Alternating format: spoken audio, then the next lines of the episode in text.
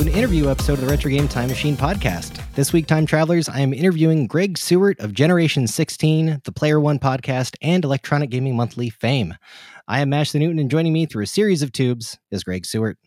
Hello, thanks for having me. Hey, thanks so much for being here. I'm I am I'm very excited right now. no pressure though. Yeah, no, no, no pressure. Um, but uh, but yeah, really, thanks so much for being here. I mean, I've I've listened to the Player One podcast not since you guys first started, but uh, probably for the better part of at least twelve years now.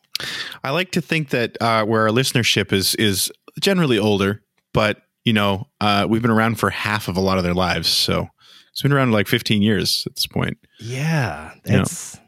it's wild. I yeah. started listening to you guys because all of a sudden I was I was dating somebody who lived far away, um, and was like, I need more podcasts to listen to, and uh, you guys have survived. It, it's impressive. Yeah, through through sheer force of will, uh, I would say. Um, but yeah, no, I thanks. I appreciate that. I mean, that's it's always nice to hear that people are like us enough to keep listening. Yeah, of course. Um, I've I've fallen a little bit behind lately because I don't have a commute, but mm. um, still still catching up. yeah, I think that happened to a lot of people over the last couple of years. I'm the same way. I, am not a big podcast listener, but when I had a daily commute, uh, that's where I listened, and now I don't, and so I I don't anymore. I'm yeah. way behind on all my podcasts now. Yeah, I used to listen to like five, and now I'm down to like one, and well, one being the Player One podcast, and then like kind of casually, I'll listen to little things here and there, like an episode or two from different uh, different shows. But anyway, I digress. The reason we are here is so I can ask you some questions. Um, so, first question is well, and I guess I did this last time with the the previous guest. I guess it's not really a question, more so than a statement slash request. uh, tell me and the folks at home a bit about what you do in the gaming space. I don't um, I don't officially work in the gaming space anymore. Actually, uh, up until okay. a few years ago, though, I did. I, I, was the director of the games division at uh, my current company. Uh, unfortunately, that division doesn't um, exist anymore, but previous to that, um, since leaving the the games media almost 20 years ago now. Uh, I was a developer at various in various forms. Um, started as a level designer on PlayStation 2 and Xbox games, and then moved on uh, and became a, a, general game designer. Um, and moved up to a producer, assistant producer, and producer. So that's been my that was my career uh, up until very recently. Like I said, where I was a director, and then um, that that unfortunately that division shut down. But other than that, obviously my my role in the gaming space has been as um, I don't know pundit, I guess you could say podcaster. Anyway, old man podcaster. You know, this is it's uh, dad gamers. That's that's who I represent at yeah. this point. So and in and just to throw it out there for everyone, just in case you the folks at home aren't already familiar, should check out Generation 16. I was just watching, and maybe this isn't specifically part of Generation 16, but I was just watching your top 100 games. Hmm. Um, I'm in, I'm in, I'm down into the the 70s right now. I haven't haven't made it all the way through yet. But, okay. Uh, there's a good uh, chance I'm going to ruin the end of that video for you during our discussion, but uh, I'm glad okay, to hear you watching. That's it. fine. Yeah. That's fine. I actually, uh, as I was going through it, saw that you had put Road Avenger in there, and I'd oh, yeah. never heard of that until I saw you streaming that on Twitch a while back. And I think you were playing the the laser active version, right? Yes. Yeah, uh, one of my prized possessions actually is uh, that game. Of course, most people have played it on the Sega CD. That's where everyone knows it from, and everyone knows that crazy theme song from the Sega CD version. That's where I knew it from. And uh, but uh, you spoke about Generation 16, and sort of one of the side projects that I'm doing. It's still part of Generation 16, but I kind of wanted to cover it. Is covering the Laser Active, and so. Yeah. I've been trying to gather gather together those games because you can't emulate that system. Yeah. Um, and boy, some of them are expensive and hard, and a lot of them are very hard to get. So when I managed to get my hands on Road Avenger or Road Pro- Prosecutor, as it was called, on the okay. Laser Active, um, yeah, I was very excited because it's one of my favorite games in general. As you just mentioned, it's on my yeah. top 100. So, yeah, I, am uh, I, I, was super happy to get that. And man, it's it's an interesting version, but playing it with like uh, that great analog video, um, which is you know originally it was a laser disc game in the arcade. Um, you don't have to deal with all the digital artifacting and all the low color palette and everything like that. It's it's so great. I love it. Yeah, uh, it's made me want to get like a Mega SD so that I can check out mm. the Sega CD version of it. Um. All right. Well, I guess first official question for you is what's something about you that most people familiar with your work wouldn't know? I actually when I when you sent this question, I really struggled with it because I've been, you know, sort of well doing the podcast for 15 years and been That's very true. Yeah, and and been very open about my life and you know uh divorce and and parents and history and everything like that. But one of the things that I thought of that I, I don't think I talk about very often is I was actually a radio announcer for a while, um, which I don't think a lot of people know. So I, I was the traffic the traffic reporter for a local new, news talk radio station here in here in Halifax for cool. less than a year. I went to school for broadcasting. I went back to yeah. school for broadcasting, and that was one of the jobs I landed when I got out of school. Um, I loved it. It didn't pay well, and the hours were terrible. Um, you know, up at like three a.m. and stuff like oh, that. Yeah. But there was something about, and I, I did it because we'd been doing the podcast, and that's why I decided to go back to to school and go to broadcasting schools because I enjoyed it so much and sort of sitting in that little booth and and I had the whole booth to myself. It was just one of the perks of that job. It was great. I loved it. I absolutely loved it. But didn't pay the bills, so had to move yeah. on. But that's cool. Yeah. Um let's see. Second or sorry, next question for you is what well, I'm going to add to this. The question is what made you start a podcast, streaming, creating content, but also, I guess going back before that, what made you want to start writing about games? Um, it was honestly reading video game magazines when I was a kid. Um, obviously, well, not obviously, I haven't said how old I am, but the internet wasn't a thing when I was a kid. Um, so you know, we got all our information from game magazines, and I, I just uh, would devour them monthly, and as I got a little older, got it like you know, got to uh, high school age, and I was a I was a decent student, and I was a decent writer, and I started reading those magazines more critically. And everyone sort of talks about the golden age of, of of games media, but if you go back into the early '90s, it's pretty hit and miss. And one of the things that I sort of got into my head was like, hey, I, I can do this. Like, I can absolutely do what these guys do. And um, unfortunately, where I was from, uh, which is in Nova Scotia, you didn't have a whole lot of opportunities. You know, if you weren't back then, if you didn't live in like California or you didn't live in um, Illinois or you know um, wherever Game Informer is located, Minneapolis, maybe. Anyway, if you didn't live in one of those places, yeah.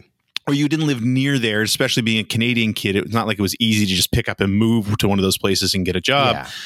You didn't really have that opportunity. It's not like it is now, right? Um, so that was sort of the dawn of the internet right around the time I was out of college.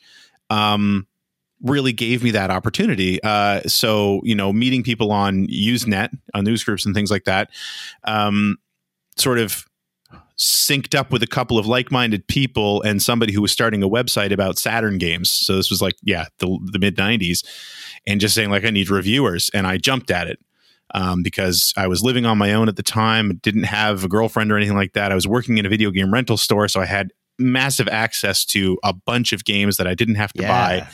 So I just literally got into this situation where I was bringing games home from the store and playing them, reviewing them on this site, and it just sort of grew from there. And then got uh, again hooked up with the right people, and managed to meet a bunch of people who worked at Ziff Davis through a, uh, a chat channel called Vid Games and um, and that's that's sort of how I got into it after that. That's amazing. Um, and then what what prompted uh, what prompted the podcast, and what what prompted Generation Sixteen? So the podcast was mostly because once I'd left uh, EG, I left EGM just around the time that oneup.com was becoming a thing and um, of course the one up show was happening and one up yours was happening and and sports anomaly and sort of all their all their podcasts. Podcasts were becoming a big thing and i wasn't really paying attention to them. Um, but i did listen to a few of them every now and then. And out of everyone at egm that i worked with uh, chris johnston and i were very close. Um, we worked like from day one when i first started working at egm he was sort of in the next uh, pod over, and we just we just yeah, we we we shared a lot of interests, and we hung out with each other all the time. And soon after I left, he left um, to go to uh, Texas, and anyway, kept in touch with him, played games with him constantly, especially like Burnout and things like that. We played yeah. all the time online. So we were always chatting. It was just something that we were always doing. And when we were playing, you know, we were both really still deeply ensconced in the video game industry. It's like, you know, I'm still buying everything. And we were still getting yeah. some games from companies and things like that. So we always had access to things, always following the news really closely, you know, um, and that's all we would talk about. And at one point, I don't remember which one of us it was. And I think it was because he had come up here for my wedding and we were just sitting around chatting. And um, at one point, one of us suggested, you know, like we could do what they're doing on one up yours. There's no you know and people i think people yeah. might listen to it because at that point it hadn't been that long since we left the magazine. So we were still kind of known names. Yeah. And um so that was it. We decided we were going to try it. And we both had the head the headsets that came with SOCOM on the PlayStation 2 and that's what we used as our microphones for the very first ish, uh, episode and just we we enjoy doing it because again one of the things i think and the reason that our show has lasted so long is because and we brought phil theobald in as well again another very dear friend um, is that we would be having those chats anyway. Yeah. So it's easy to keep going because it's just like we're checking in with a friend every week and you know hanging out and talking for an hour or an hour and a half. So but yeah that, that was how it started. We we saw what they were doing at one up and said you know what? We could do that and uh, it didn't cost anything except for some some um, well not even headsets because we own those. Yeah. You know uh, and and we just we just went for it. That's amazing. All right. Um so next question for you is what year did you begin your gaming journey? And then i do have i guess two follow-ups to it. Like also what was your first game and what was the first game that you wanted for yourself so I don't know exactly what year I started my gaming journey, um, but I, I, don't remember a time when we didn't have video games. Okay. In the house, so I was I was born in the late seventies, and um, I remember we had an Atari Twenty Six Hundred in the house. Um, thinking I, I wish this was a question I wish I'd asked my father before he passed because I still to this day have no idea why we had an Atari 2600. It's not my my father was not the kind of person who would buy something like that. Yeah. I talked to my mom about that actually uh, a year or so ago and just said like do you have any recollection of that and she said honestly it was just one of those things where, you know, video games were were big and you didn't need to be a nerd to want to have an Atari. So it's kind of like I think he just got one, you know, because it was a hot thing to have. Plus, yeah. um, his youngest brother was like 18 or 17 at the time that that thing came out, and my dad, my my father's father had passed away right around the time that my uncle was still in his teens. So my dad kind of became his father figure. Okay. So I think it was a little bit of a like, you know, he's into video games. I'm going to buy him a video game console. And it just ended up living at our house. So, yeah, I remember playing that when I was like super young, like four or five years old. And the first game I have any real, real strong memory of is Combat on the Atari 2600 with my brother awesome. and I. We used to play that with each other all the time. So yeah, and it just kind of grew from there. I mean, my stepdad uh, a few years later was also had a, a 2600 with a ton of games. So anytime we went to visit my mom and him, we would be playing those too.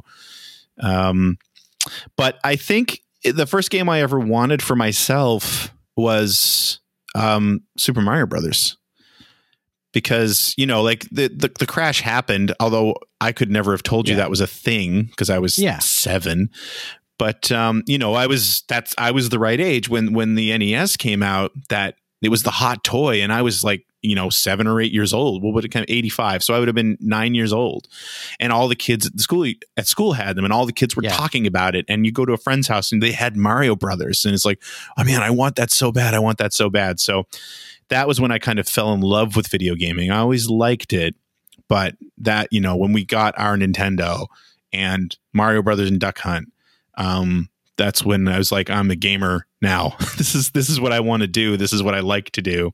And yeah, but that was the first one that I remember specifically asking my dad, like, I, I want a Nintendo. I want Super Mario Brothers. That that's what did it. That was the hook, line, and sinker. Oh my god! And and immediate friends the day after, like oh, yeah. literally, literally. I uh, one of my best friends growing up. That was how our friendship happened. Was we were at school, and he was a kid that I'd gone to school with, and we were friends, but we weren't, you know, like super close.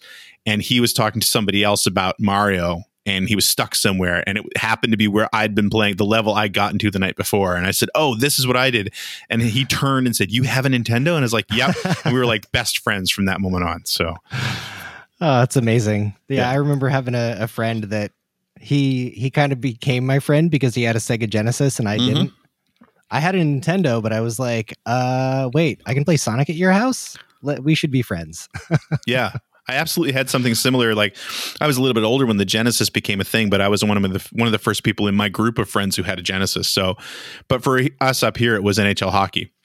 When NHL oh, yeah. hockey came out on the Genesis, um, I had so many friends who just they wanted to come over to play NHL because you couldn't play it on Super Nintendo, right? Oh, that's amazing. Yeah.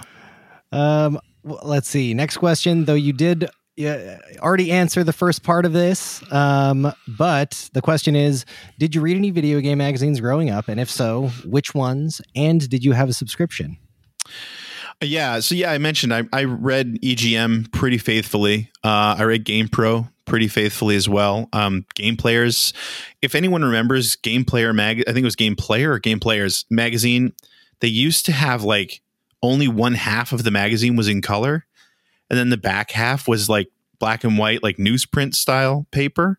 Um, and then you know, getting further in, diehard game fan. I was a big fan of, especially because I was a Sega kid by the '90s. So, and they were very pro Sega and very pro Sega CD. Um, and Next Generation when that came out again, I was the right age. Oh, yeah. It's like I'm getting into my you know mid to late teens. This magazine feels more aimed at me than like Game Pro does. Um, the only subscription I ever remember having is Nintendo Power. Okay. Yeah, which um again, this is a story I've told on our show a couple of times, but I, I still always like to tell it is that so here in Canada, we had what was called Nintendo Power Flash, which was just like a little eight page free newsletter and it was literally pages from Nintendo Power but like the letters were all the letters from like Canadian kids and stuff like that. But like you know like I remember my cousin had a bunch of issues of it where it was um the maps from Nintendo Power for Zelda 2 were in like the, I think across two issues of of Nintendo Power Flash and Zelda 2 was one of the first games I got for my Nintendo so he gave me those issues of Power Flash. And that was the free that was the free magazine that you could sign up for when you got an NES. Okay. So whatever year it was that the Mega Man 2 issue of Nintendo Power hit, they sent everyone who had a Power Flash subscription a free copy of that magazine like unannounced it just showed up in the mail one day. And I happened to have the chicken pox when that showed up. So my dad like threw the magazine on my bed one morning because, you know, this was the 80s. So of course I'm 12. That means I'm old enough to stay home alone the whole day. Yeah. Um, of course. and I spent the whole day just poring over that issue. And I like I I memorized the maps for Mega Man 2. And I that was the issue that covered Faxanadu, uh, which I went and bought based on the maps in that issue. And after I read the magazine, I, I begged my dad, like, I can I, I want to get a subscription. I have to get a subscription to this. So I had a Nintendo Power subscription for probably well into the Super Nintendo years, even though I didn't even have a Super Nintendo for a couple years after it came out. So yeah, that was the main one that I had a subscription to, though. Awesome. Um, let's see. The next question I have for you is: What was the first gaming console or device that you bought with your own money? Um, I had a paper route so I could afford GoBots, Transformers, and NES games to rent NES games mostly. But um, the first one that I got with my own money, the first system would have been the Genesis. Okay. Um, and I ended up doing that by um, trading uh, with people to the point that I had sort of enough to trade into a store to buy myself a Genesis, along with a little bit of money that I'd saved because I had a Game Boy. In 1989, I got a Game Boy, and I had like 30 games for it by like 91. Oh wow! And I don't know how I did that, and um, I don't know. I don't think I stole any of them. No. um, and yeah, anyway, I ended up trading a bunch of them into a local game shop that took trade-ins, which was sort of a newish thing at the time around here, and got a Genesis after I'd rented it a couple of times. So yeah, the Genesis was the first system I ever bought with my own money. I'm not surprised. Yeah. and here's the result. So yes. Yeah. Um, all right. The next question I have for you is Did you have video rental stores nearby and did you rent games? And then I do have a couple follow ups, but I'll sure. at that for now. Um, yeah, I rented games. Well, that guy that I was talking about, Dave was his name. And um, after I got my Nintendo and we started hanging out, we literally hung out like every week, every weekend. And that was sort of our plan. We would go to this place called National Video, which was close enough for us to ride our bikes to and uh, rent an NES game for the weekend um, and just try to play through it. So that was kind of like my, especially in the summers, those were my weekends was was playing NES games at Dave's place because he had a TV in his room.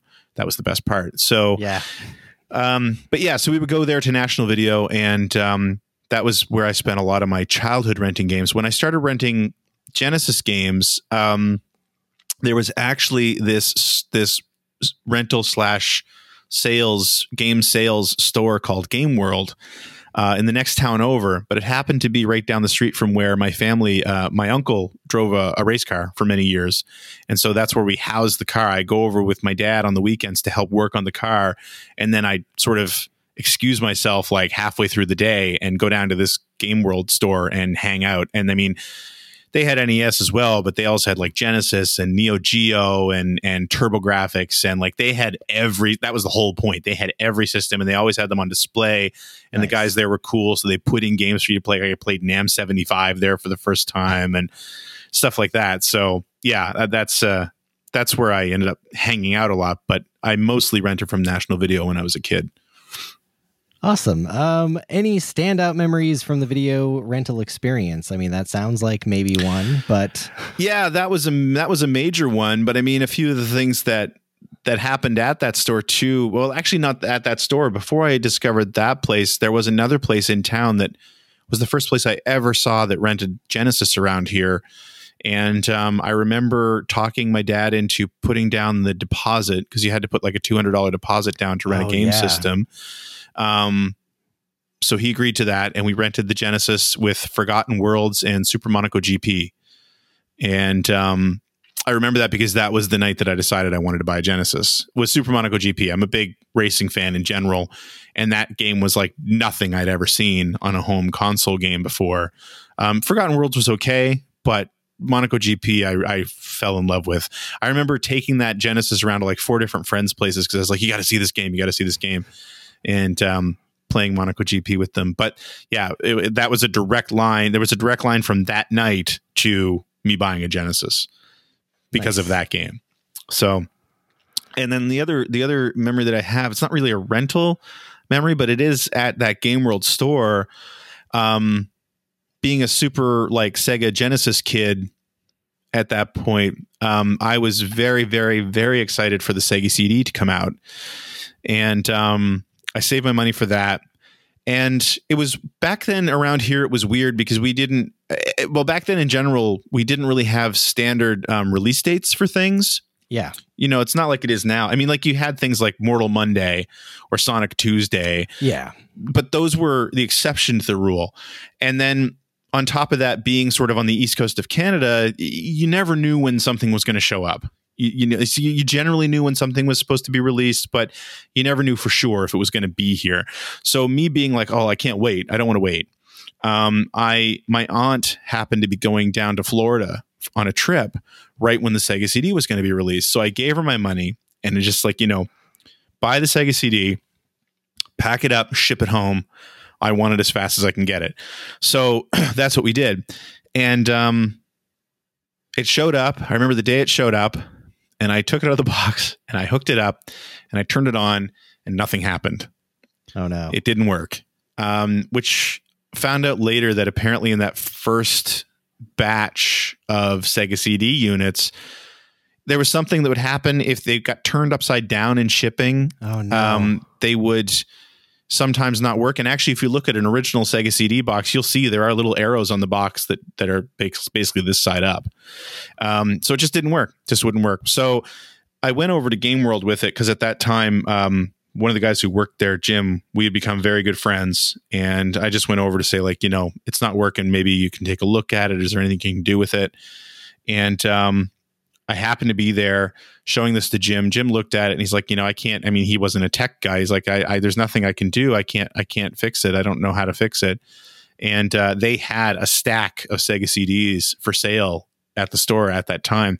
And the owner of the store, whose name was Owen, Owen Craig, happened to walk in and he didn't really know me, but he just looked at Jim and says, like, what's going on? And he said, Well, Greg here is customer and he just he bought a Sega CD down in the States and it doesn't work, right? And he just sort of looked at me and he looked at Jim and he looked at the pile of Sega CDs in the corner and he just pointed and says, Give him one of ours. I'm like, what? That's so, amazing. Yeah, it was it That's was so very kind. Yeah. So I was I was elated and it became one of my favorite systems. I mean, yeah. So not really a rental story, but it happened at a rental store. No, but that's amazing. So. that's yeah, that's so kind of them to do that. Yeah, very much. Um, let's see. Anything anything else I have here about the rental experience? Oh, uh yeah. Is there a game that you were excited to rent and then regretted it as soon as you got home and actually got to play it? Um I can't think of anything like in particular. Okay. I'm sure that happened a lot because there were so many terrible uh, NES games and Genesis games that you would just sort of rent based on the box art alone. The same reason why uh, yeah. I never rented Mega Man until I realized that Mega Man 2 was so good, right? Oh, yeah, cuz that's that's some weird box art. Right. So I mean, I'm sure that happened a lot. I have a purchase story that's similar though, and again, it goes back to Game World. Okay. Um, again, the Sega CD. Being a big Sega CD fan, uh, I went in and bought Time Gal for the Sega CD, which is another full motion video, like a Laserdisc arcade game that came okay. to the Sega CD. And um, I wasn't old enough to drive at the time, so my my dad had dropped me off, and I bought the game. And I think I had to wait half an hour for my dad to come back and pick me up. So I asked uh, Jim at the counter, "Is like, you know, do you mind if I play the game? Like, we'll put it in the demo unit and I'll play it." And he's like, "Yeah, go ahead." And just as my dad pulled up to the door, I finished the game. And it's like, man, and it was like a hundred bucks, like oh, after tax man. and everything. It was, oh, I was so destroyed. I'm like, well, okay, I just beat this. I could have rented it for like five bucks. Oh man. I guess I own Time Gal now. so yeah. It happened. Yeah. Um let's see. And oh, uh last one about the rental experience. Any games that you bought after being surprised by the rental at like at how good it was? Yeah, I would go back to Mega Man to be honest. Um so that issue of Nintendo Power I when I saw Mega Man 2, I was like, well, I've got to play this, you know, and a couple of my buddies were exactly the same. It's like, we've got to get, get this. And of course, I think everyone must have been the same because that game was impossible to rent for the longest time around here anyway. Excuse me, but Mega Man was always in the original Mega Man. Um, assuming again because of that terrible cover. And I'd I'd passed it by for years um, on the shelf, and it's like, well, I mean, it's the same series let's give it a shot. And my buddy and I rented it and just fell in love with it. And I mean, I didn't buy it immediately, but I did end up buying it. I ended up, you know, being a Mega Man super fan. I, I bought all of them. So I, I would say that's, that's the one that stands out for sure. It's still hard for me to get into the original Mega Man. It's not an easy game. No, it's not. It's so mm-hmm. hard. yep. Was the uh, Dark Souls of its time? Yeah. I, I mean, it's uh, yeah, it's funny. I finally just started playing a Souls like uh, game recently, playing Bloodborne. Ah. And just was beating my head against the wall, and then something finally clicked, and I'm like, "Oh, I guess I like these now." yeah, that always seems to be the way with those games. It hasn't happened for me, but I hear that story a lot. Yeah, it's like, oh, there's uh, this this something happened, and now I'm good at this, and I like it. Yeah. Well, I mean, for me, it was realizing that I actually needed to save my like save the souls that I've collected to use them to level my character up. Oh, and that my weapon broke, and that's why I was so weak. nice. it's like once I leveled up a little bit and fixed my weapon, I was like, oh, this game doesn't suck anymore. This is great. um. All right. Uh, the next question I have for you is: Were you a loyalist to any particular platform? I mean, I think you're going to know my answer to this um, yeah, I mean, I was I was a Genesis loyalist. Um, I was an NES before that, but I mean that was easy because you know I don't really think that you you shunned other systems because you had an NES. No. Uh, the other systems really weren't worth owning uh, yeah. when you had an NES. I mean, you know that's really the long and the short of it. Um, and I didn't really have access to them. A lot of us didn't. Um, Genesis, I, I again, I fell in love with it when I rented it, and I was waiting for Super Nintendo. Like I, every month, they would talk about Super Nintendo in Nintendo Power and the other magazines I read, and it's like, yeah, I'm, I'm doing it. I'm gonna, I'm gonna wait for Super Nintendo, totally. And I really don't remember what changed my mind, but then I got it in my head. It's like, well, I'm gonna try the Genesis and see if I like it, and fell in love with it, and stuck with it. I don't think I got a Super Nintendo until like 93 or 94. Okay. And then kind of that carried on with um with the Saturn. Uh I was all in on the Saturn uh from the word go. I didn't think the PlayStation was going to be anything because Sony ImageSoft didn't make good games. Yeah. So, you know, um so I I pre-ordered a Saturn and I got a Saturn and I mean, I, I will not sit here and say that the PlayStation ne- wasn't necessarily the better system. Uh, it had a better library at the very least. Yeah. And I did end up buying one eventually, but I was hardcore Saturn all the way. I was importing games for it. I would sit there and and argue till I was blue in the face that the Saturn was the better console and had the better games. And you know, I mean, it's debatable now. You can still make that argument, but back then I wasn't hearing anything else. You know, I was like, nope, Saturn all the way. Saturn, best system ever. So yeah, I mean th- those were that was probably it. But I mean, even in those, even at that time in the '90s, you know, like I was a Genesis kid, but I did buy a Super Nintendo. Yeah, because I wanted to play, you know, Final Fantasy VI and stuff like that. And I was a Saturn kid, but I did buy a PlayStation because I wanted yeah. to play, you know, F1. I think was the series I wanted to play on that system. And then after that, um, I was kind of into the games media at that point, so it was just like, oh, all systems, don't yes. care, just gonna get them all all systems go. Yeah. Um, awesome. Let's see. The next one that I've got for you is do you have an all-time favorite game or gaming franchise or heck you can you can answer both. Well, I mean, I'm going to ruin that video for you, but um, Streets of Rage 2 is my all-time favorite game ever. It's so good. Yeah, it it's really is. So good. Yeah, it's just um, you know, again, and being that Genesis kid comparing that to like Final Fight or any other beat 'em up. There's there's that, not a comparison from that. No comparison. No, not at all. Exactly. And I mean the music too. That to me, that's the best best Yuzo Koshiro soundtrack in history.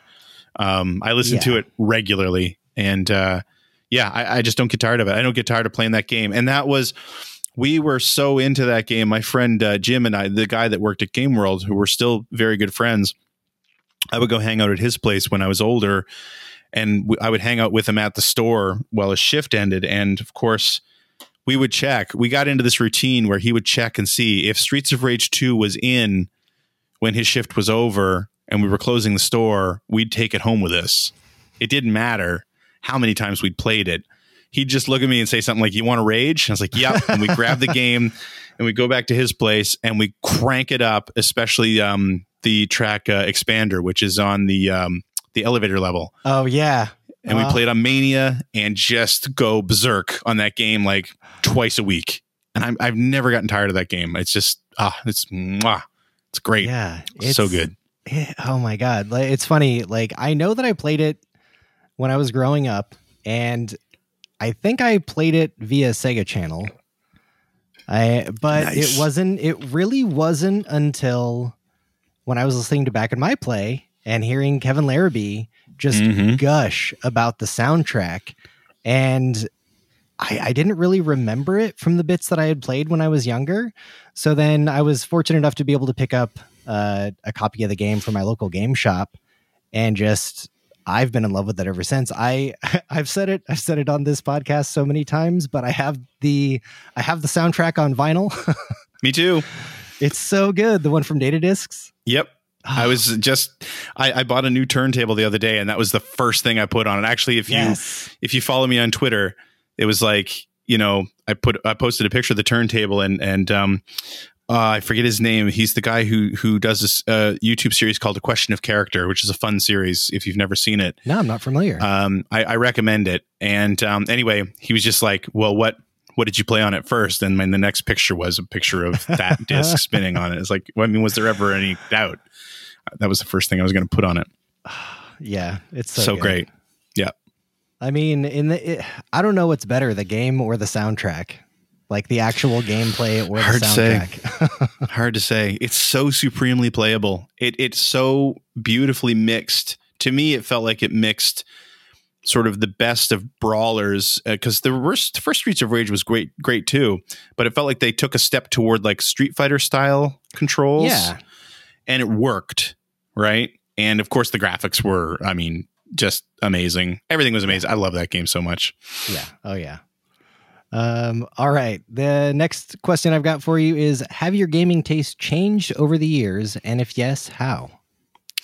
Yeah, they absolutely have. Um, and my answer to questions like this used to be a lot different, um, but I'll explain that in a minute. Sure. But yeah, so like when I was a kid, um, and even when I was a teenager in my early 20s too, especially not being married at an early age uh, or you know or having a very active social life i guess um, i was very much like i want to play everything.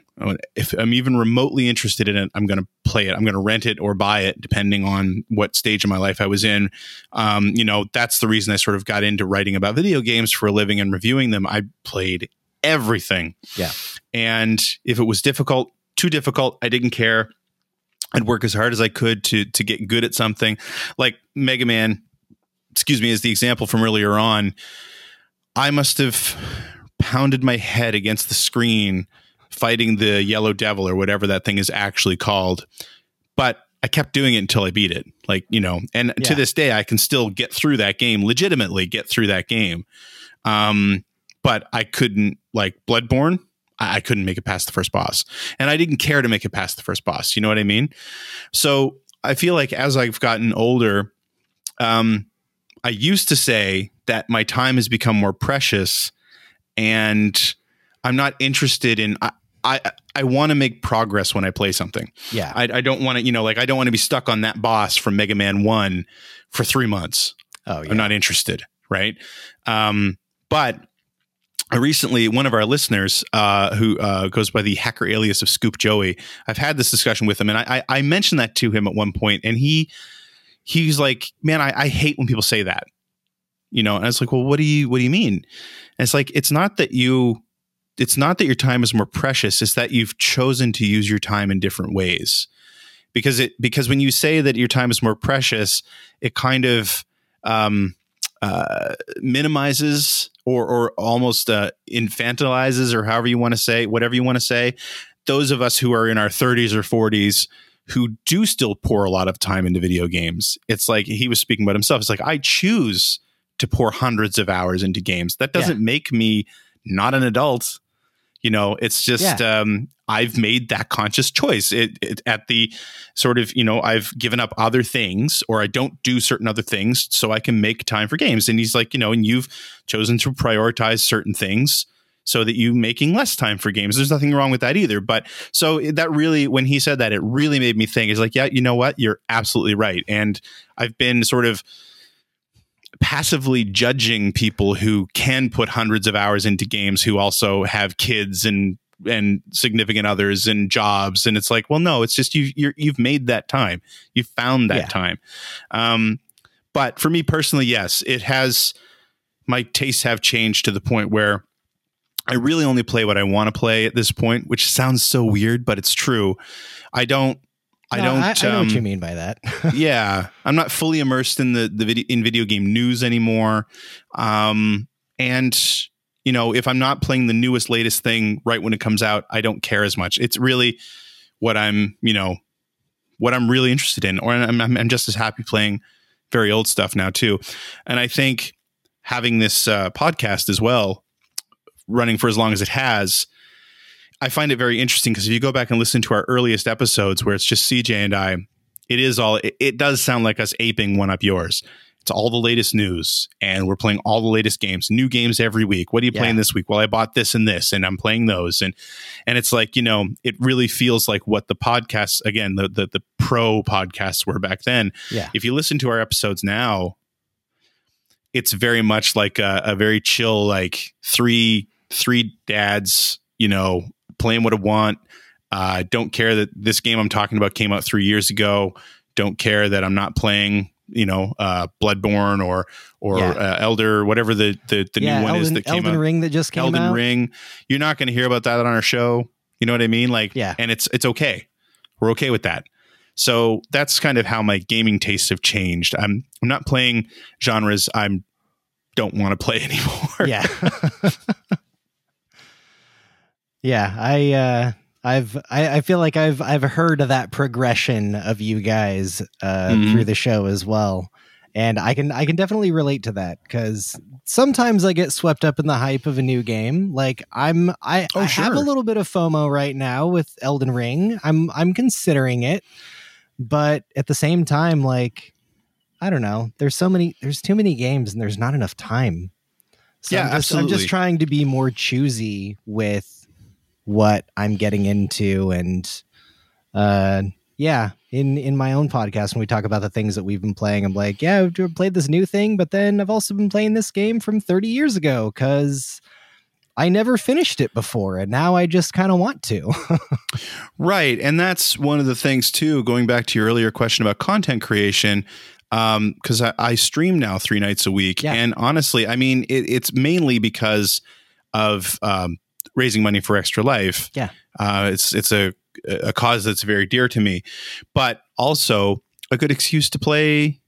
I have a big game collection because I've been buying games for 35 years or more and you know part of the gaming press for quite a while so you you tend to pick up a lot of games that way and it's an excuse to play them and yeah like this past week i finished vandal hearts nice. for the playstation 1 i mean the game's yeah. yeah and you know it's a great game but it's almost three decades old. Yeah. And that's what you're going to hear about on our next episode because that's what I've been playing, you know, not not Elden Ring, Vandal Hearts, this old PlayStation RPG. So but it's an excuse to do it. It's an excuse to get in there and play some old stuff and play through it. And I love it. Yeah, that's that's kind of what I've been doing with uh, some of the streaming I've been doing lately as well. Like I finally just beat DuckTales for the NES for the first oh, time. Great game. And uh and a hook on the Super Nintendo.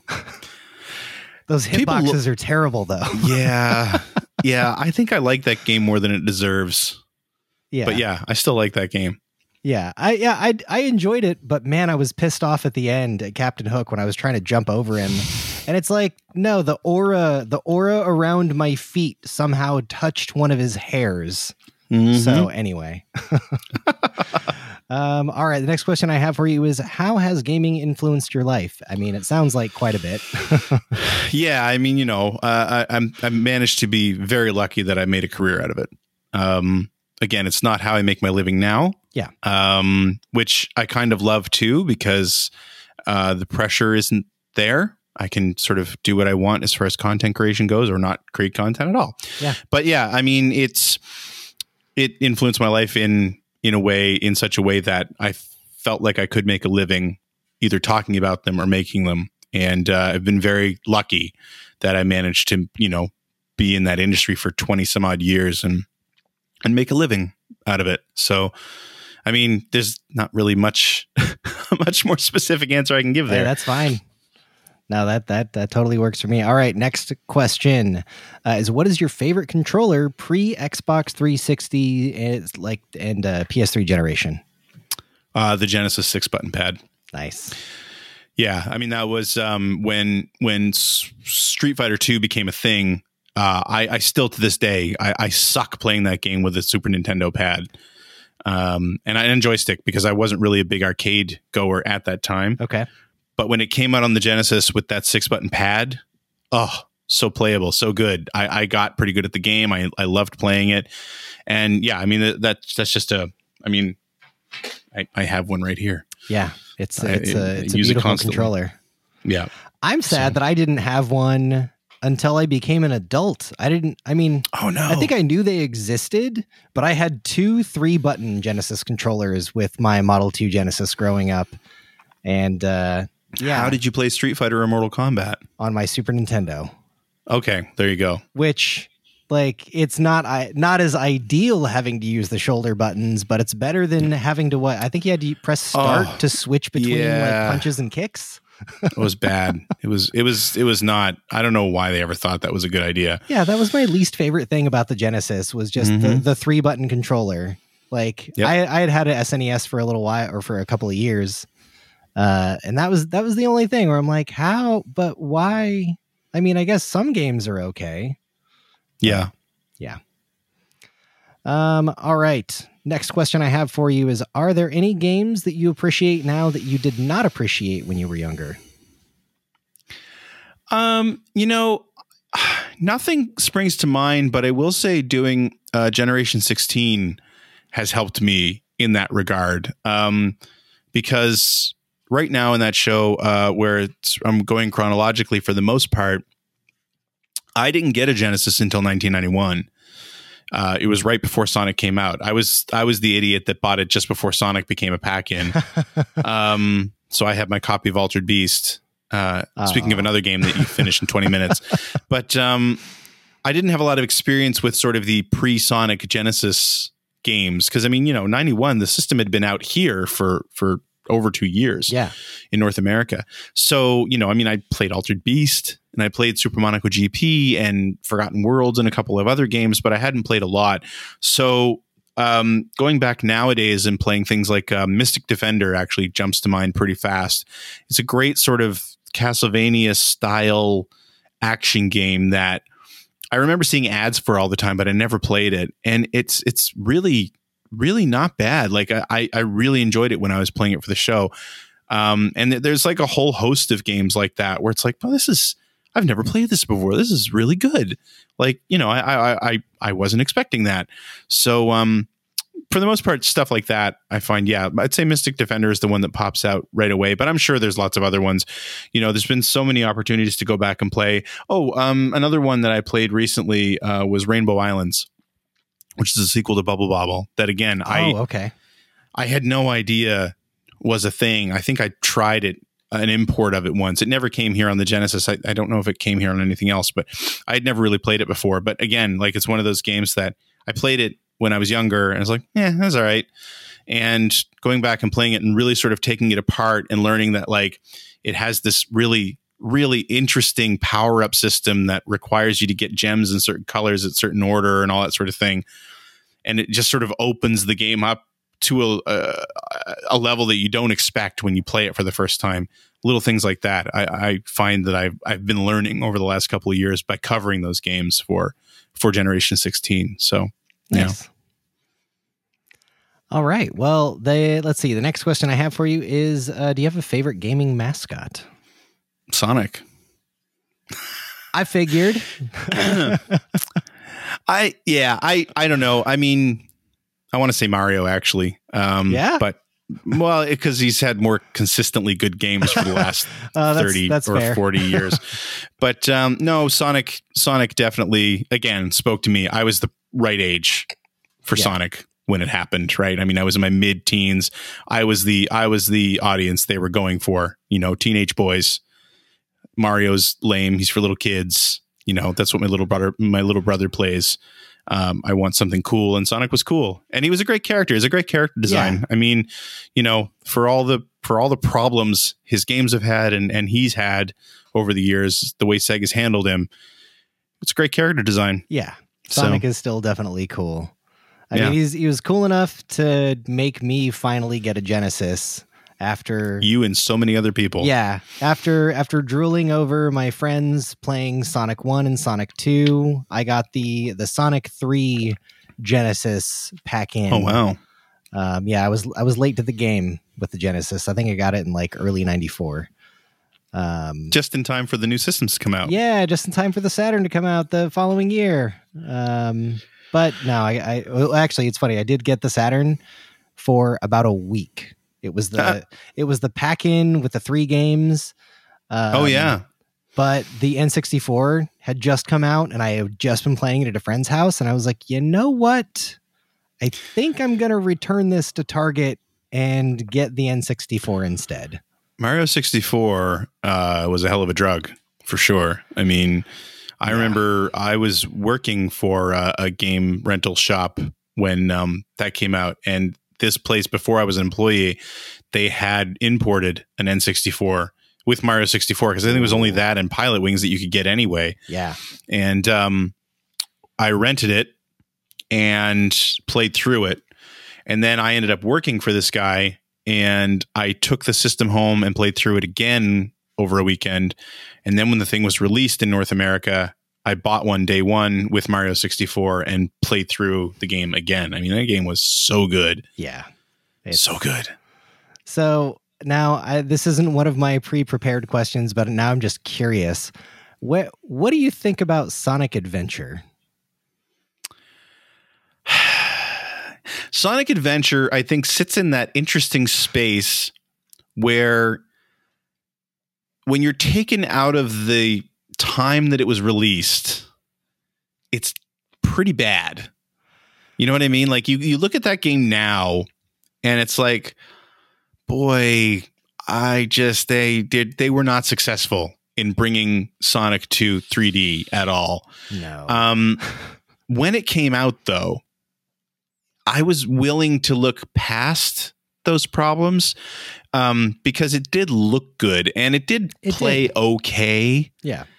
Right. I mean, you have to think back to the fact that when that came out, 3D action games, they've been around for a few years, but they yeah. were still really in their infancy. Yeah, that's true. And yeah, you know, and I mean, one of my favorite 3D action games up until that point was Tomb Raider, and Tomb Raider is just Prince of Persia in 3D um, you know, and you're still it's it's all tank controls, you know, yeah. and and so was Resident Evil, and so were so many of those games. And Mario was like the shining light, but it was definitely the exception to the rule. Yeah. So I was willing to look past. I think a lot of us were willing to look past a lot of foibles with with Sonic Adventure back then, but now turning that on oh it's i can't even play it it's really not good and i think the biggest tragedy there though was that Sonic Adventure 2 was worse.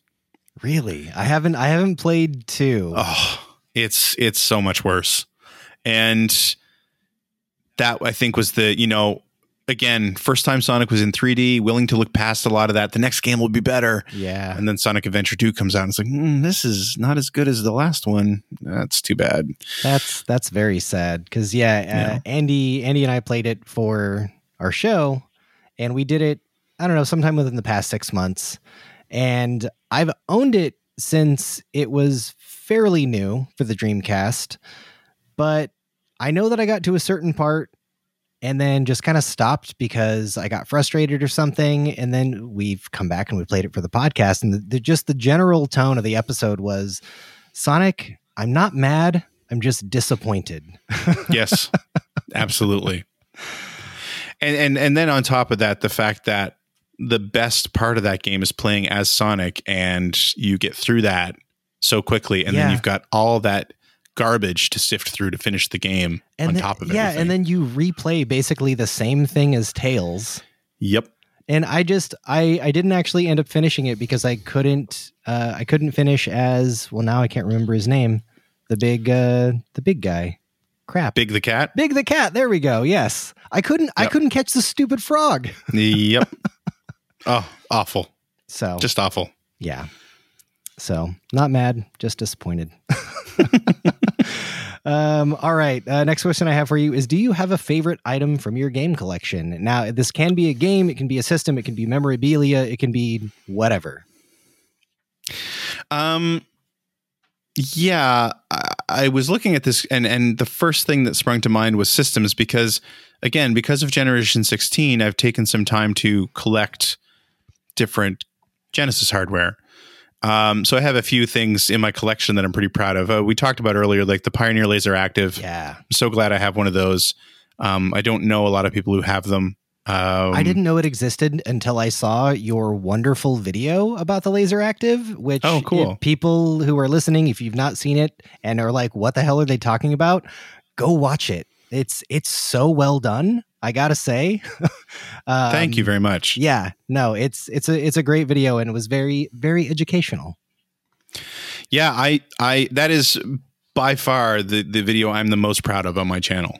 Um, so I'm, it makes me so happy to hear you say that because that was like a year's worth of work. I was so so happy when I, I was can see that, that it, that was a year's worth of work. Yeah, but yeah, I mean, it's a it's a cool, interesting. I knew about it for years, but I just never had one, and it's a cool, interesting system. Um, and then like there's a couple of like I have a a, a Mega Jet, which was like the the Japanese. Um, it's a portable Mega Drive uh, that they originally released as part of a plug this into the uh, the television on a flight and you oh. you know oh. it's the it's pretty much the basis for the Nomad. Okay, it's sort of morphed into the Nomad years later, but the Megajet is it's literally just this little portable Genesis where the system and the controller are all one piece, and you just plug it into a TV and play it. Okay. Um, another thing that I lusted after for years that I finally got is the Aiwa Boombox. So it's literally a, a, a Aiwa A I W A had this this boom like ghetto blaster boombox um, that was like you know radio, cassette, and CD. But they released a version of it that has a, a little piece on the bottom with a jumper cable that will play Mega Drive games. Oh my god! And it converts the CD player converted the CD player into a Mega CD player. Oh my god! Really? Yeah, I would show you on the. It's it's you can't see. Well, you can kind of see it uh, just peeking oh, up over yeah. the. Oh, yeah, yeah, so that yeah. purple thing is a is a it's it's a ghetto blaster, but it's a Mega Drive. That's amazing. So yeah, and um, I think probably my my favorite uh, piece that's back there as well. You can't really see it in that case. Is a is a Samsung Aladdin Boy because it was the hardest thing to get. So uh, in South Korea, um, at least in the 90s. And I actually did an episode on this because uh, I, I, find it so fascinating. Nintendo and Sega didn't release their consoles themselves um, because there was a law on the, and I don't know if it still exists, but there was a law in the books that was a remnant of World War II where um, Japanese companies weren't allowed to sell like I think Japanese cultural imports is what it was called okay. in that country. So a local company had to license these things and release them themselves. So, a company called Hyundai, which I've since learned is not the car company, but a company called Hyundai released Nintendo's consoles. And I forget what they were called. They they weren't called NES and Super NES. Oh yeah. But Samsung Samsung released Sega's consoles. And they released them under the name. Um, originally, they released them under the name Game Boy. So the Master System, Master System was released as the Samsung Game Boy. Oh man! And then the Genesis was released as the Samsung Super Game Boy. Um, but then about halfway through the Genesis life, they rebranded all of it and called them Aladdin and Al- Aladdin Boy. And I think it has to do with the fact that they were selling computers called Aladdin computers. Oh, okay. At that point, so they just rebranded it all. But really, really, I found anyway very difficult to get um, when I was sort of buying up Genesis hardware because you just you, you, you couldn't get them um, on. E- you never found them on eBay or yeah. anything like that. And uh, I just happened to have a friend whose wife is Korean, South Korean, and a- actually like from there. So they go back there to visit her parents every now and then. And I don't know how it came up in conversation, but I, he, I think he just mentioned to me like, I'm going to South Korea. Is there something? Is there anything you'd be interested in there, like video game wise? And like, oh my god, can you get me an Aladdin Boy or or a Game Boy? Right? And he said it was funny because when he did find one for sale there um, and asked for it, he had to prove to the shop owner that he was married to a Korean woman before they would sell it to him. Really? Yeah, and, I, and not that that's a law or anything, no, but it's just like that's when he asked about it, it was just like you know because he's this six nine white dude, and the shop owner was just like, "No, I'm not selling it to you." And then he had to sort of say like, "No, but I'm my my wife is Korean." you know, and that was kind of what convinced like, him to her. sell the thing. yeah. So like I really treasure it because it just it it has that story that comes with it. I've never turned the thing on. I don't even know if it works. Yeah. But I I have it. That's a, and, that's um, awesome. Yeah. It was a lot of hoops to jump through to get it. But yeah, other than that, I mean, um, there's no there's no sort of uh, video gaming memorabilia that really jumps out. I have sort of the standard stuff like you know the the um, the galleon boxing puppet from Lunar and stuff like that. And I don't know if you've ever heard of that thing, but yeah, a few things that I gathered up through the years. But but those are the things that I really sort of treasure in my collection. Amazing. All right. Well, yeah. I, thanks for sharing that. I had no idea that that was a thing. The the Aladdin. What was the Aladdin boy? The Aladdin boy. That's right. Yeah. and the Game Boy and the Super Game Boy, but they were Sega. That's uh, Mm-hmm. um. All right. It's crazy. The the next question I've got for you is: If you could go back in time to the release day of any console or game, which would it be and why? I would go back to the launch day of the PlayStation 2.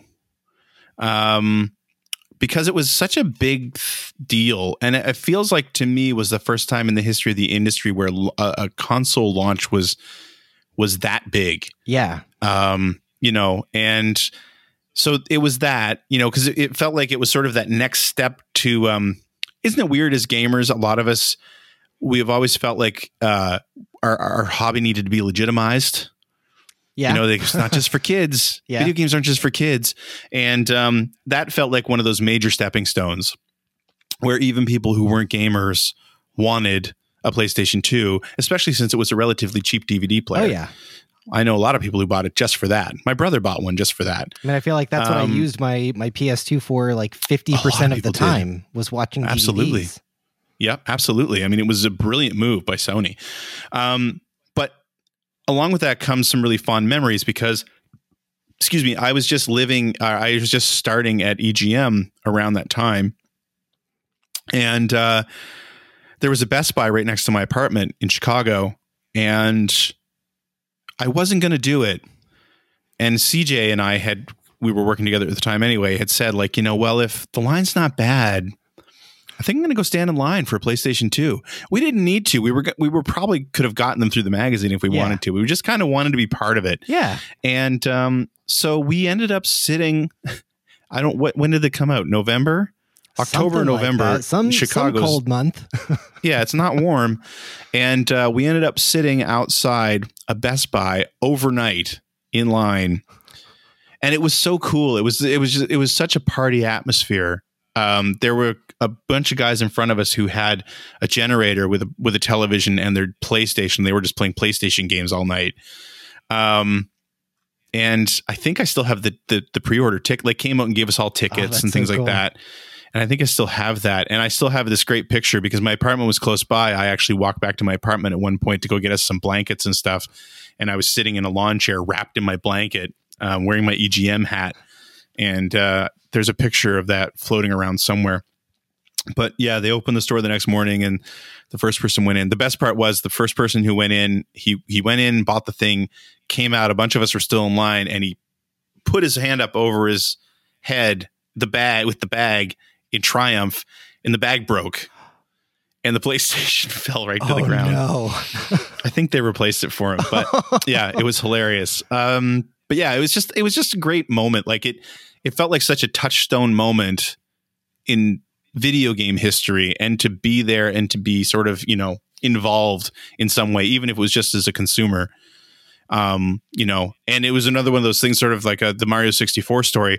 Because I worked at Ziff Davis, I had already played the PlayStation 2 for months. Yeah. Um, I'd already covered Ridge Racer 5. I'd, I'd beaten, I'd unlocked everything in Ridge Racer 5. On that day, I bought Ridge Racer 5 and SSX was the other game I bought. And I went home and I didn't even sleep. I, I just played them like crazy. I mean, it was such an exciting time to be in, in into games. Man, I, I didn't I wasn't able to get one uh, at launch, but I did buy Smuggler's Run Mhm. in anticipation for the day that I would finally find a PS2. Nice. nice.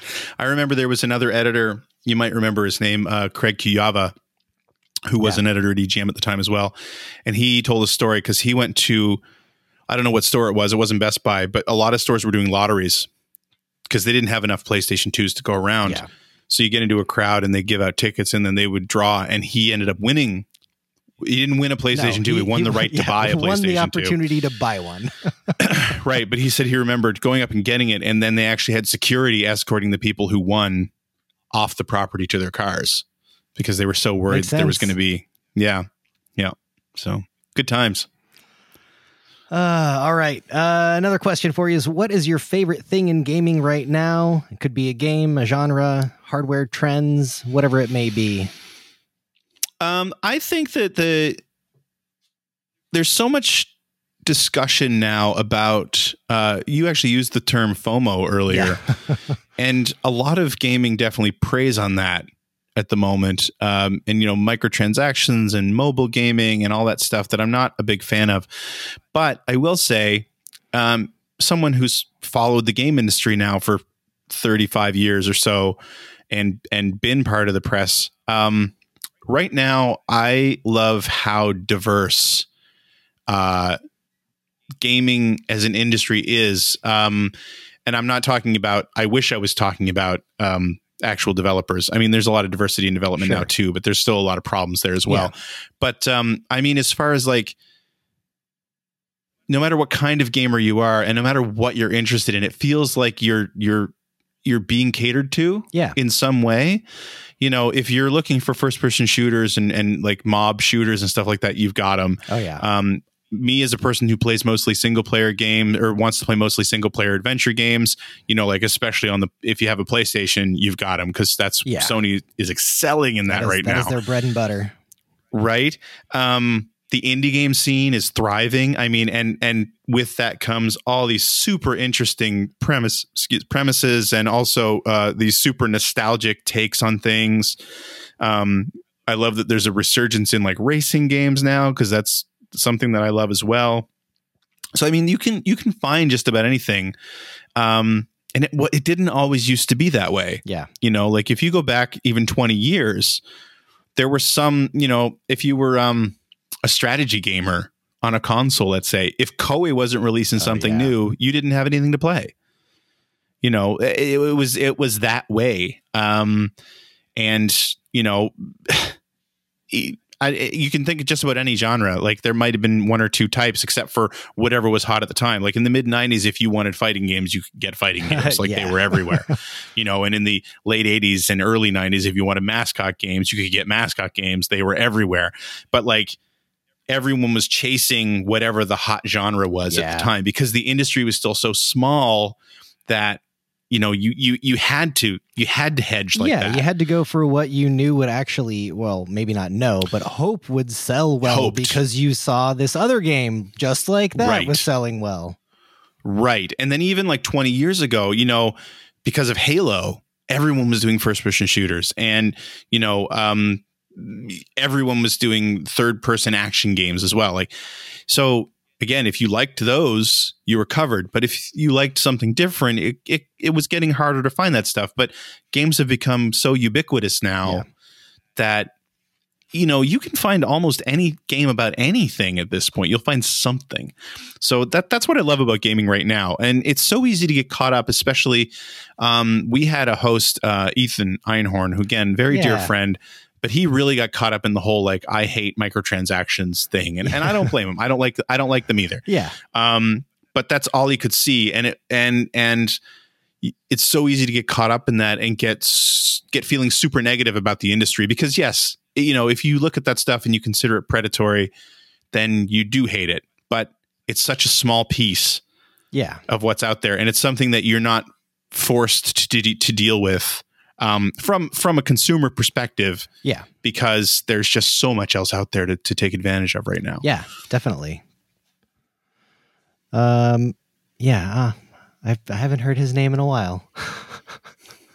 I hear it from him every now and then. Okay, I'll say I hope hope he's doing well, and I hope his I hope his Vita collection is doing well and I'm very curious if he's tried to actually keep up with what he said when the Switch was coming out in trying to get all the physical games because there's a lot of damn games yeah. for the Switch. Yeah. And that's a lot of money to be spending, like going to limited runs, strictly limited games, all mm-hmm. these different anyway. So yeah, hope hope that's all going well for him. Uh, let's see. I've got just a few questions left. Uh, this one being if you could go back in time to change one thing in gaming history, what would it be? I would love it if Sega never stopped making game consoles. Yeah. I'd love to change swell. that. Yeah. It would have been nice to see what the Dreamcast could have done with a long, like generation long lifespan because it was a great system. Such a great system. Um, yeah, and it's such a shame that it got cut short. But uh, yeah, that's what I'd love to see. I, I, I don't necessarily there are people there are always people who say like god i wish they'd start making consoles again i don't know that the current iteration of sega would give you what you want Yeah. because it's not the same company that it was but especially around the time the end of the saturn and, and around the dreamcast time if you look at some of the stuff sega was releasing uh, and I'm sorry if you, don't usually have cursing on here, but they were just releasing batshit, Yeah. insane, crazy stuff, and it was great. I mean, they were they were clearly just throwing anything at the wall, and they were letting their creators just run wild. Yeah. And it was some of their most most impressive, most iconic work. And boy, if they've been financially stable enough to let those creators keep doing stuff like that, what could we have seen? Yeah. I I was I was so bummed when I heard about the demise of the Dreamcast while having my Dreamcast. Like, but wait, Yeah. why are more people not buying this? This thing is amazing. Like, like Yeah. I, I just was playing online. Like I was playing games on my I mean, I was I was already used to playing games on PC online, but I'm like, I just I took this to my friend's house and we were able to play internet games on my Sega Yep. Dreamcast. Like we just had to jack into his phone line. I mean, come on. like why aren't people doing it- this? And that's another great point because um, Sega, and if you look at their history, eh, mostly to their detriment, but they trailblazed a lot. yeah. they they were they were a little bit too far ahead of the curve on a lot of things. But I mean, that's a great example, right? I mean, online play on a console way before it was a thing Oh yeah. You know and i mean the genesis had online play in japan you know i mean it, it, it was even back then and probably too early uh, you know especially the genesis Yeah. but um, also on the dreamcast probably too early but boy again if they were financially stable enough to hang around what would they be doing now what, what would they have tried that was way too early you know Yeah. at this point Also, I mean probably nfts i don't know but yeah it, it it also though though young me really liked this to some extent um it really was a shame how easy it was to get uh copied games for the Yeah. dreamcast um yeah the gigadisc backfired on them big time yeah that's that's it's sad But to be fair, I mean, that sucks. That's not the reason the Dreamcast disappeared. no I mean, Sega was in bad shape it, from the 90s didn't forward. help but Yeah. because i guess to be fair a lot of the games that i was able to get through friends that were able to make copies of them i probably wasn't going to actually buy anyway That's the big that's the big question around piracy, right? i mean It's like I, you, if you look at the amount of times something's pirated, it's like, well, that's how many sales we lost. Like, but not, did you? not really No. um, i did though make good on my copy of uh, tony hawk pro skater 2 i did actually end up buying the game That's a great game. That's a great version of that game. oh yeah it is Hmm. um, let's see another question here for you is what three games would you recommend my audience to play Well, I mean, Streets of Rage 2, yes of course. Um, Snatcher on the Sega CD. Go play Snatcher. okay Um, the only English version is is is on the Sega CD, and I'm going to stick with the Sega and Sega CD uh, theme here and say uh, Lunar the Silver Star. Three fantastic games you should be playing. Okay.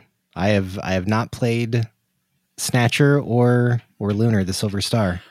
Are are Well, both of those are both of those Sega CD?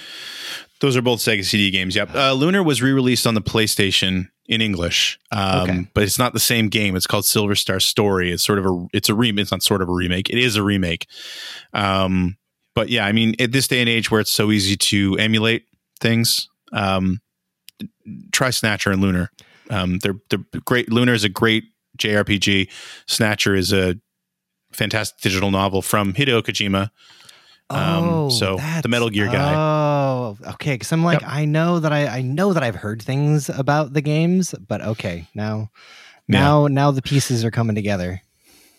Yeah, no, I love it. It's one of my favorites. You'll probably find it when you watch the rest of that top 100 Yeah. list. I'm just saying. You'll probably find all three of those. Yeah. Now now I really need to make sure I get that uh what the Mega EverDrive Pro or the the Mega Yes. SD. Because I mean, as much as possible, I do love playing on my original hardware. Um, I just I'm just not going to go out and get a Sega CD and try to build a Sega CD collection nowadays. Yes, I see that beautiful tower of power there. I'll I'll tell you, as someone who has the Tower of Power back there, and someone who has a pretty like all the games I mentioned are in my library. Um, the Mega SD is fantastic because even owning all that stuff, I mean, plugging it all in, yeah, you know that that stuff requires so many cables. Whereas I just have a Mega SG with a Mega SD in it, and I just have access Perfect. to my Sega CD collection. It's fantastic again, a wonderful time to be into games, yes. even retro games. Yeah. We have so many wonderful options to play this. Stuff. Yeah, there's so many so many modern options to play retro games mm-hmm. uh, that can though they, though there might be a little bit of sticker shock up front. Mm-hmm. Uh, you're still paying way less money in the end. yeah, and and very worth it if you're going to use it. Yes. So, um, all right. Well, I don't have this written down, but this is a question that somebody based on the last interview wished I would have asked, which is what have you been playing lately? I have been, this is going to be disappointing. Um, we have a wonderful community, Player One Podcast community. Yeah. We're not the most popular podcast out there, but we have this wonderful group of people who have become longtime fans and has sort of coalesced around uh, our show. And so it's allowed me to sort of expand uh, my hobbies a little bit. And we have a group of people that I, I race with in Gran Turismo Sport um, that kind of rekindled because of the pandemic. We were all stuck at home and everyone had wheels and everyone had Gran Turismo or had a PlayStation 4 yeah. and could buy it. And we ended up running leagues. So, um, I am right now still playing Gran Turismo Sport because we're into the final two races of our two current seasons. it's just an old game, but um, and super excited because Gran Turismo Seven comes out next week. Oh, so already? happy! Oh yeah, I'm so happy. Oh wow. Yes, I'm not happy that the week the year's going by so fast, but um, yeah, I'm very happy about that. Um, other than that, I've been playing. Um, again, I play a lot of retro stuff. I was playing Jurassic Park on the Sega Genesis earlier this week. Um, yeah, I just I, those those games are terrible, by the way. Yes, I so I tuned in when I when it said that you were playing Jurassic Park, but you were already playing. I can't remember the name of the McDonald's McDonald's game. Treasure Land. Yeah. well, and then I saw that it, was made by Treasure, who made Gunstar Heroes mm-hmm. and Guardian Heroes, which Guardian Heroes is fantastic. Mm. Uh, I mean, not that then not that Gunstar isn't, but yeah, like now now I want to now I want to try out that McDonald's game. It's very good because of Treasure. It's very good, but yeah. So that's that's the thing. I mean, uh, I'm always playing older stuff because of of Twitch, but um, the other I, I have been playing um, Horizon, the new Horizon game. Oh, okay. I haven't played it much this week, but I have been playing that a little bit. And um, like I just recently finished uh, Yakuza Kiwami as well, and yeah, so I've been jumping all over the place. Nice. All right. Well, then the last question is: Where can people find you in the uh, series of tubes that is the internet? as Al Gore would yes. say. um, yeah, so of course, Player One podcast. Uh, we are recording our 799th episode this week. Oh my god! Um, so yeah, we're we're we're pushing 800. Been running a little over 15 years. Player1podcast.com will take you there. Again, like I say, you want to listen to uh, three old men um, chatting about whatever the heck they want to chat about. That's video game related, usually. Sometimes Lego related. Yeah. Um, and Transformers related. But uh, you know, I think we found a good a good niche there. Um, we're all uh, previous video game developers slash game media folks, and so that's sort of the angle we come at things. But yeah, Player One podcast every every Tuesday we release. Uh, we have been for 15 years now. Um, you can find me on YouTube. Um, just look me up, Greg Sewart. But uh, Generation 16 will take you to my page as well, where again the main series Generation 16 is running. Um, it's a, a Cron series where I've been covering the the, the Mega Drive and Genesis uh, by playing and, and reviewing the games in chronological order. Although I have sort of done a side quest there with the LaserActive, as you mentioned earlier, um, as well as sort of other content. There's that top 100 video. I do actually some videos based on the Gran Turismo Sport races that we run. Um, I have also started doing a Let's Read series based on the um, the magazines that I actually worked at. Yeah, I, I saw those as well. Yeah, so I've done two of those so far, and I'm working on the third one now. So um, yeah, go check that out. Uh, please uh, subscribe if you like what you see. And um, three times a week on Twitch, twitch.tv slash Sewart. Uh, I, I stream three nights a week to raise money for Extra Life in the IWK Children's Health Center here in Halifax. Um, Monday nights, I play old adventure games. We just played through The Secret of Monkey Island in the last few weeks, and now we're playing King's Quest V. Uh, Tuesday nights, I'm playing through my retro game collection. We just finished Vandal Hearts, as I mentioned earlier, yeah. and now I'm playing Watchmen. The End is Nigh is what I'm playing currently.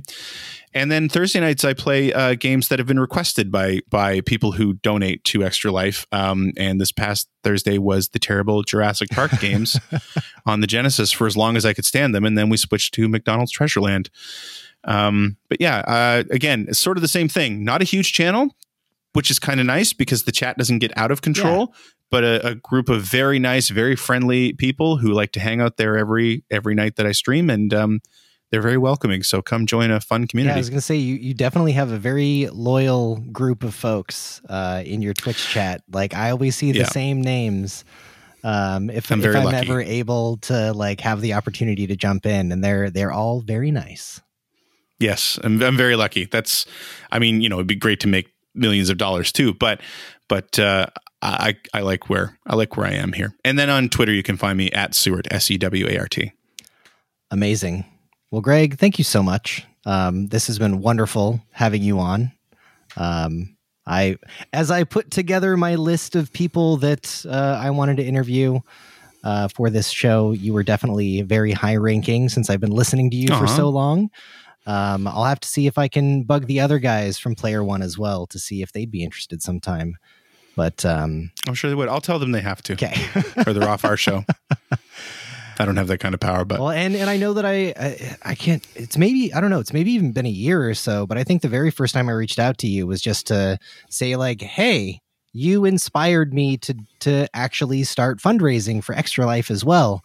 Um, so thanks for that because you've been doing that for what twelve years now. 12 years, yeah. Um, I meant to mention that because I wanted to give a call out on that actually. It was 12 years ago. Um, and a fellow podcaster, I don't even know if he podcasts anymore, but the show was called That Sports Gamer. And TJ Lauerman is the name of the guy. And he reached out to ask if I would be part of his crew uh, one year and raise money. And that's how I discovered Extra Life. And Extra Life, for anyone who doesn't know, is a wonderful charity where you can play video games, board games, mobile games, whatever. It's usually just for one day a year, although you can do like I do if you want and yeah. and fundraise whenever you like. It's it's year round. You can choose a local. It's a Children's Miracle Network charity where you get to choose a local or whatever children's hospital that's part of that network that you would like to support. Um, me as a dad, we have the IWK Health Center here, um, which is you know something that I yes am very uh, um, feel very strongly about supporting. So I'm in my 12th year, and uh, I think if we keep going the way we're going, we'll have raised over a hundred thousand dollars by the end of next year. That's amazing for that hospital. So yeah, I can't believe with the first year, 12 years ago, I raised seven hundred dollars, and I couldn't imagine doing better. Yeah, and now we regularly raise over ten thousand a year. Know, so it's, it's impressive. Yeah. Thank you. I'm very, very proud of that. And again, that goes back to uh, that speaks to the wonderful community that we have through Player One and through yeah. and I have through my Twitch channel because so many of those dollars have come from Player One listeners and Twitch viewers um, that are the same small group who are just highly dedicated, very kind, very generous. I, I, couldn't I couldn't be happier with the community that we've built up around this stuff. That's amazing. That's the that's the whole reason why I wanted to even start doing any of this was uh, hopefully to to build some community. Nice. Um, that makes me very proud. I'm, I'm really glad to hear it. All right. Well, I guess I guess it's probably time that uh, I let you go. We get the heck out of here. So, uh, everyone, thanks so much for listening. Um, all all of the things that Greg mentioned, I'm going to make sure that there are links for it in the show notes. That way, uh, you don't have to use your brains for things to remember all the places. You can just read it, tap on it, and uh, go subscribe to all the things. Go go follow Greg everywhere. Um, and a reminder to everybody these interview episodes are also now hosted in a video format on the Retro Game Time Machine YouTube channel. You can head on over there to check it out and don't forget to subscribe. And lastly, thank you so much for listening to the show. We know there are a lot of podcast options out there, and we appreciate you taking the time to put our words and, in this case, our faces into your eyes and the words into your ears. Really does mean a lot. Uh, you can also check out the website at www.retrogametimemachine.com. And you can subscribe to this podcast on Apple Podcasts, Spotify, Goodpods, and pretty much anywhere else you can find podcasts. Uh, you can join us on Discord, follow us on Instagram and Twitter, and you can support us at the 2 and $5 tiers on Patreon. May your video games be fun, and bye for now.